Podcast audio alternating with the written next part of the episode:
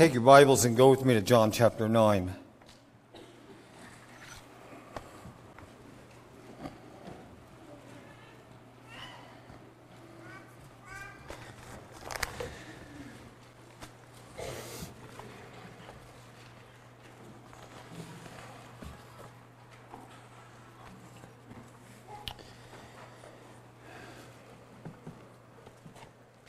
To start in verse 30. You will notice the text that is on the screen goes through chapter 10, verse 21, and we're not going to read that far today. But we will make some references down into the next chapter as we go along through these verses.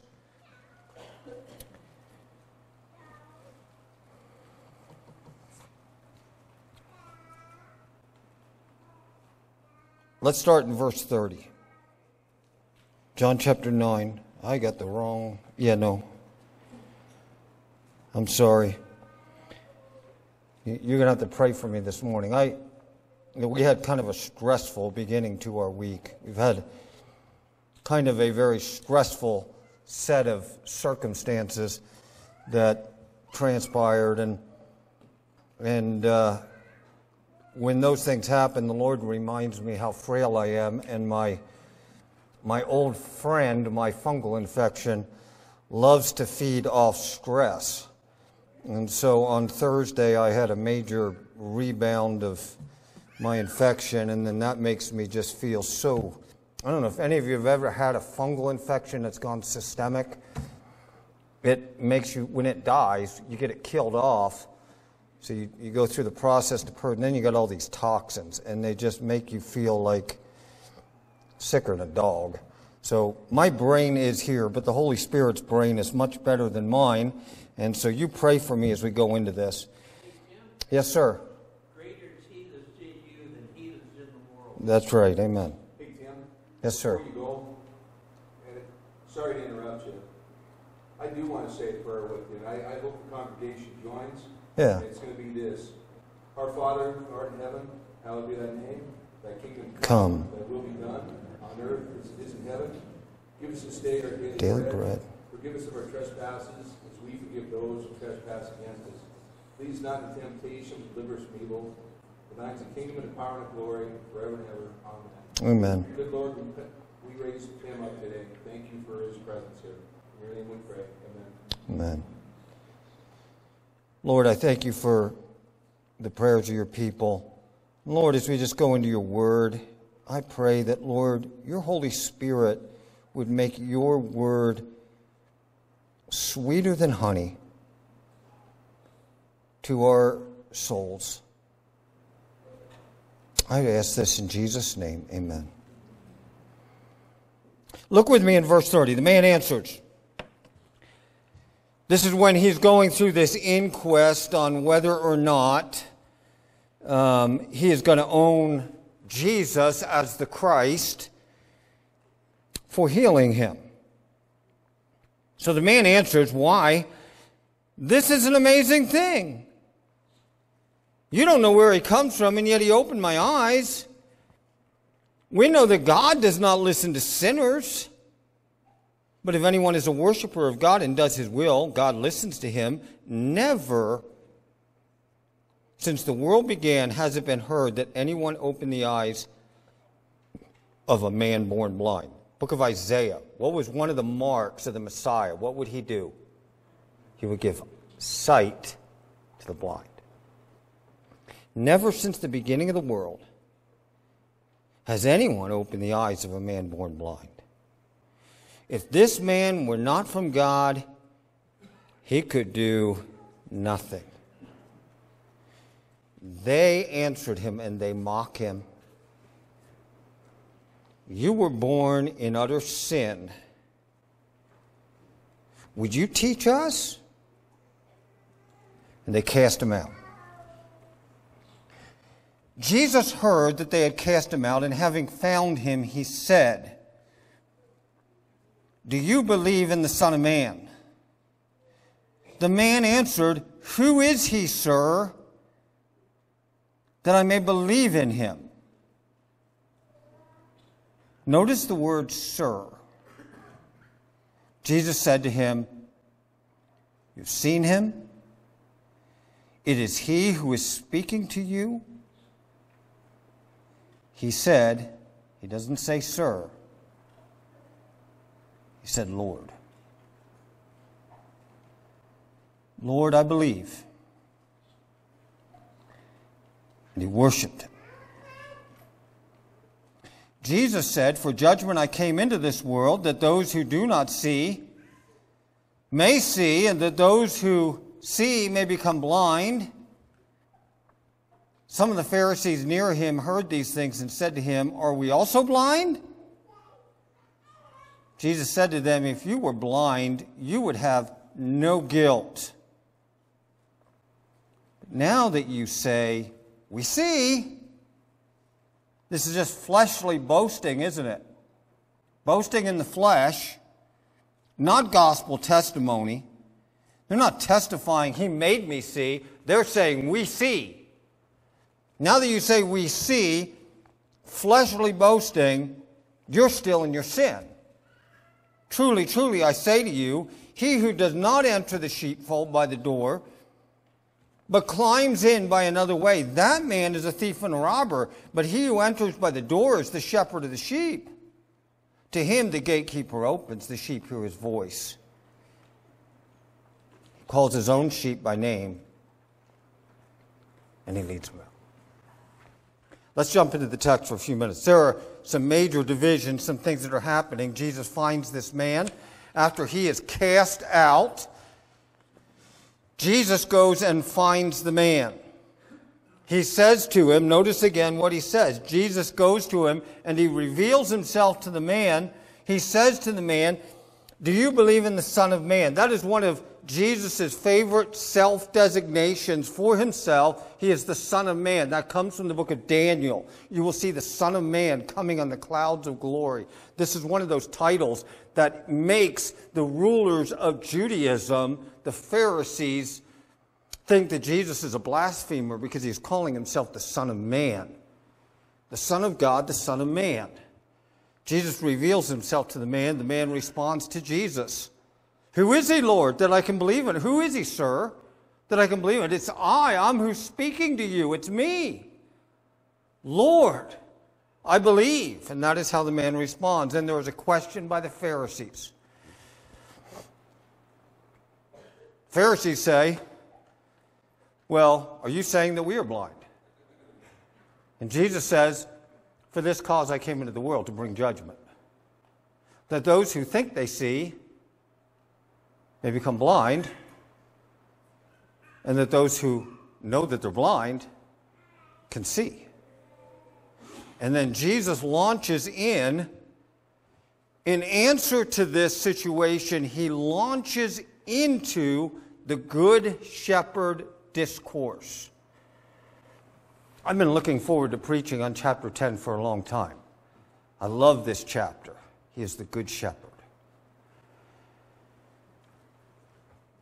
There is a break in your Bible between chapter 9, verse 41, and chapter 10, verse 1. We've talked about this before. Most times, when we have our personal Bible reading, we read chapter to chapter. We just kind of stop at the end of a chapter and the next day we pick up.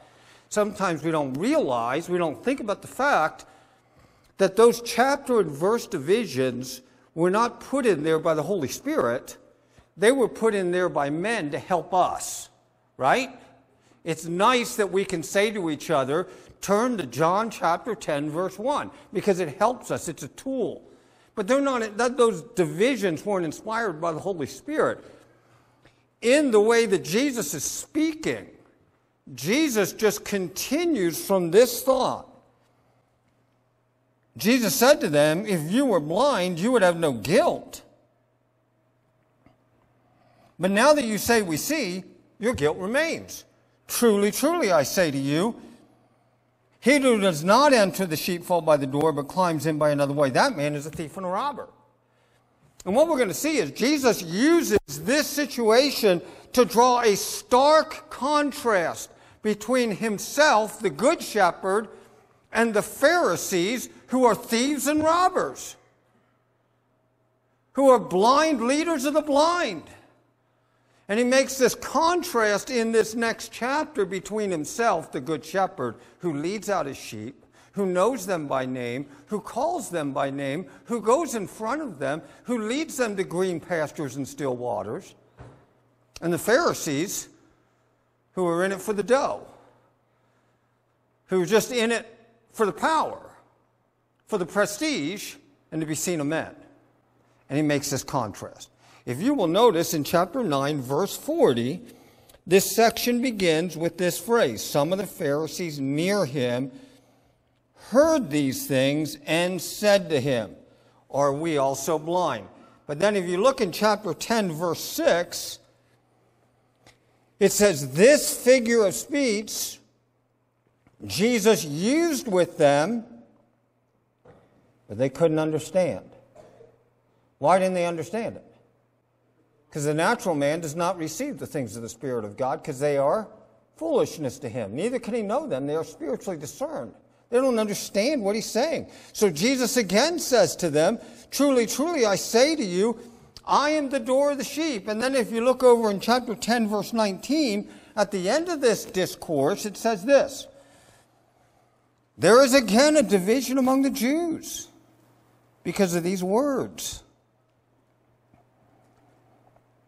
Many of them said he is a demon. Some said he's insane. Why are we listening to him? Others said, These are not the words of one who is oppressed by a demon. Can a demon open the eyes of the blind? And that links us right back into the story in chapter 9. And then we see the Feast of Dedication, and we see a shift in time of a couple of months into the next verse. So, really, chapter 9 and chapter 10 through verse 21 are all part and parcel of the same situation. So, the Pharisees have a question, and Jesus answers them by pointing to these Notice it is a figure of speech. Notice that again in chapter 10, verse 6. He's using an extended metaphor, a figure of speech, different than a parable. A parable is a story with a heavenly meaning, a story that everybody can relate to that has a heavenly meaning. This isn't a, a parable per se, because there's not a story that's flowing out, it is a figure of speech. The figure of speech has to do with sheep it has to do with doors. It has to do with sheepfolds. It has to do, in what we are studying today, with seeing and blindness and with guilt removed and guilt remaining. And so, what we really see, as we mentioned before we partook of the Lord's table, someone's guilt is removed if they understand that they are spiritually blind apart from the Lord. But their guilt remains if they willfully and boldly assert in the flesh, I can see. These Pharisees. And you will notice in the scripture, these analogies are used several other times. Let's look at a couple times. Seeing and blindness. In Matthew chapter 23, Jesus talks to these Pharisees during the last week of his earthly life right before he goes to the cross, right before the Olivet Discourse. And he says to the Pharisees, Woe to you. He's not saying woe like ho, he's saying woe. That means spiritual damnation to you. Woe. Woe is upon you. Woe to you, you are blind guides, and you say. We won't go into everything they say. But Jesus is just showing their spiritual blindness. In the same chapter, in verse 7, he says, You are blind fools. In verse 19, he says, You blind men. So these men who are blind fools, who are blind guides, blind men, because they teach error. They are thieves and robbers, as we see in John chapter 10. And then Jesus says this about them in chapter 23, verse 23. He says, Woe to you, scribes and Pharisees, hypocrites! You tithe mint and dill and cumin. Can you imagine that? So it's like you go to, you know, you, you go to McDonald's and you buy a Happy Meal and you pick off the seeds. Got to make sure I tie the right number of seeds. Or for them, it was when they would harvest. Making sure, you know, you tithe mint and dill and cumin. And yet you have neglected the weightier matters of the law. What are the weightier matters of the law? Is it tithing mint and dill and cumin? Or cumin, however you say that? No. The weightier matters of the law are justice and mercy and faithfulness. What is the law all about? It's about justice, doing justice. It's about showing mercy and faithfulness. And then Jesus says, These you ought to have done. In other words, he said, You should have tithed because it was prescribed by the law. These you ought to have done, and you should not have neglected the others. You are blind guides, and you strain out a gnat, and you swallow a camel. You're so consumed with some little thing, and you miss the weightier thing. You're blind. There's another analogy in 1 Corinthians chapter 3 that is very similar. Instead of saying seeing and blinding, he's going to talk about being wise and being foolish. Let no one deceive himself. If anyone among you thinks that he is wise in this age, let him become a fool, that he may become wise. For the wisdom of the world is folly with God. For it is written, He catches the wise in their craftiness. And again, the Lord knows the thoughts of the wise, that they are futile. So let no one boast in men. For all things are yours then he comes back to this issue that had caused so much division in the church. For all things are yours, whether Paul or Apollos or Cephas, or the world, or life, or death, or the present, or the future. What is he saying? In Christ, all these things are yours. That's kind of an astounding statement, isn't it? These things are yours. And you are Christ's, and Christ is God's. And in chapter 1, he ends the chapter by saying, Let no one boast in himself. In Jeremiah, Jeremiah chapter 9, verse 23, God says this to us Thus says the Lord. Let not the wise man boast in his wisdom let not the strong man boast in his might. Let not the rich man boast in his riches. You know why?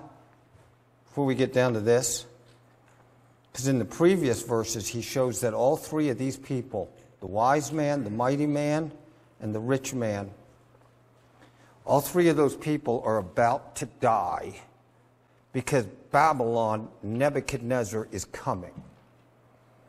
And he said, Your bodies are going to lie and fill the streets. Read the beginning of Jeremiah chapter 9 sometime. It is a sobering chapter. I think America needs to take heed. We're saying we are mighty. We are saying we are rich. We are wise. We've gotten over the binary world of men and women. We're wise. And all the while, Nebuchadnezzar is coming, embedding among us by the tune of thousands amongst the Hispanic migrants that are coming. You watch this and look at it closely. There are thousands of single, fighting age Chinese men walking into this country. They are being housed outside Panama in the Darien Gap, outside of the Darien Gap, in UN camps, and are being bused north and are infiltrating with the migrants. The migrants are a cover. Don't fool yourself. We are in deep doo doo. We are in deep doo doo. Let not the rich man think, my riches are going to save me. You can, we cannot, as a country, have thumbed our nose at God the way we have and expect that God will not chasten us as he did Israel. We're in trouble. Let not the rich man say, My riches will save me. But let the one who boasts boast in this that he understands and knows me. I am the Lord. I practice steadfast love, justice, and righteousness in the earth. For in these things I delight, declares the Lord. We think we see, and we show ourselves to be fools. Jesus and the man.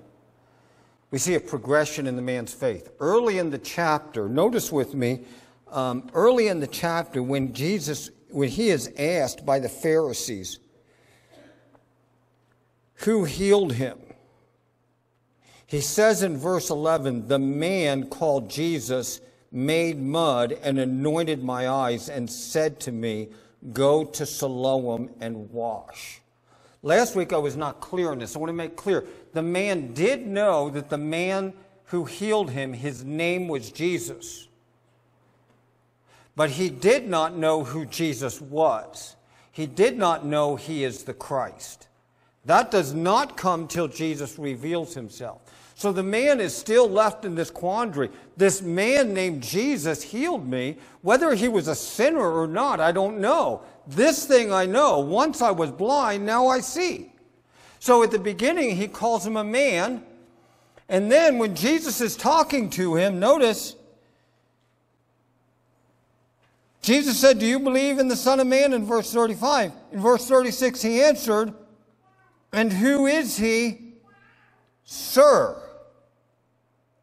A title of respect. Title of respect but no title of divinity. And then Jesus says, It's me. Me who am speaking to you. I who am speaking to you. I am the Son of Man. And what does the man say? Lord. This is conversion. This is when not just now he can see physically, now this man can see spiritually. He is regenerated, he is born again. Lord, I am believing. And what did he do? He worshiped him. He worshiped him. This man who had been cast out worships Jesus. Two applications about the man, and then I'm done. This is a courageous man, isn't he? This is a guy with guts. We talked about that last week a little bit with the cancel culture thing. You know, this guy is being threatened, first of all, that they're going to cast him, they're going to disfellowship him, they're going to cast him out. And the guy takes it. His parents don't even do it, right? We looked at that last week. His parents don't stand with him, they throw him under the bus. This is a courageous man. Now, why is he so courageous? Let's just think about it and then we're done. Number one, here's the first reason. This is the story of a man who was willing to follow the truth wherever it led him, even at great personal cost. He was a seeker of truth. Whether he's a sinner or not, I don't know. One thing I know, I didn't see it, now I do. Who is he? Jesus said, It's me. Lord, I believe. This is a man, this is the story of a man who was willing to follow the truth wherever it led him. You know, most people do not have that strength of character. Most people are willing to go along with what the crowd says with what the culture teaches and will just flow with the tide and go along with it. This is a man who was willing to stand against it and to seek the truth wherever it led him, no matter what it cost him. Amen. Remember what Jesus said? If any man would come after me, let him do what? Count the cost. Take up the cross and follow. Hallelujah. So, this is a story of a man who was bold in the truth. This is the kind of guy that God is seeking. In John chapter 4, Jesus was talking to another outcast, a woman of Samaria. And what did, Je- what did Jesus tell her? This woman who had been married five times, the guy she now had was not her husband. God is seeking what? Worshippers. Who are those worshippers? Not many mighty are called, not many noble. God has chosen the foolish of the world. God has chosen the blind. You know, God's chosen the Samaritan women. God is looking for worshipers. The other application is this this man's courage was born in gratitude. I fully believe that. Why did this man have so much courage? The reason this guy had so much courage was because Jesus had radically transformed his life. And since Jesus had radically transformed his life, he had a radical commitment to Jesus. Right? He had a radical commitment to Jesus because one minute he could not see, and then a minute later he could. Jesus changed his life. And when Jesus changes your life, it gives birth to a courage of soul, and that is born out of gratitude. Not just working it up within us, it's gratitude. That's why the Apostle Paul would say, I mean, the Apostle Paul was guilty of killing Christians. Saul, Saul, why do you persecute me? He becomes a believer and he follows Jesus. Paul said, I am not ashamed of the gospel because it is the power of God to those who believe. So this man's courage was born of gratitude. Because Jesus radically transformed his life he had a radical commitment to the one who changed him. Let's pray. Thank you, Lord, for your word. I thank you, Lord, that as far as the east is from the west, so removed from me my sin. It wasn't because anything that I had done or any good that I had done. It was because of good in Christ and because He died for me. Lord, I know that in a place, a room like this, there are people that are struggling under the burden and the weight of their sin. That it consumes them. They wake up with it on their mind, they go to bed with it on their mind, and there's just guilt that remains, and they don't know what to do with it. Jesus, find them. Reveal yourself to them that they may say to you, Lord, I believe, and that they may worship you. And so we pray in Jesus' name. Amen.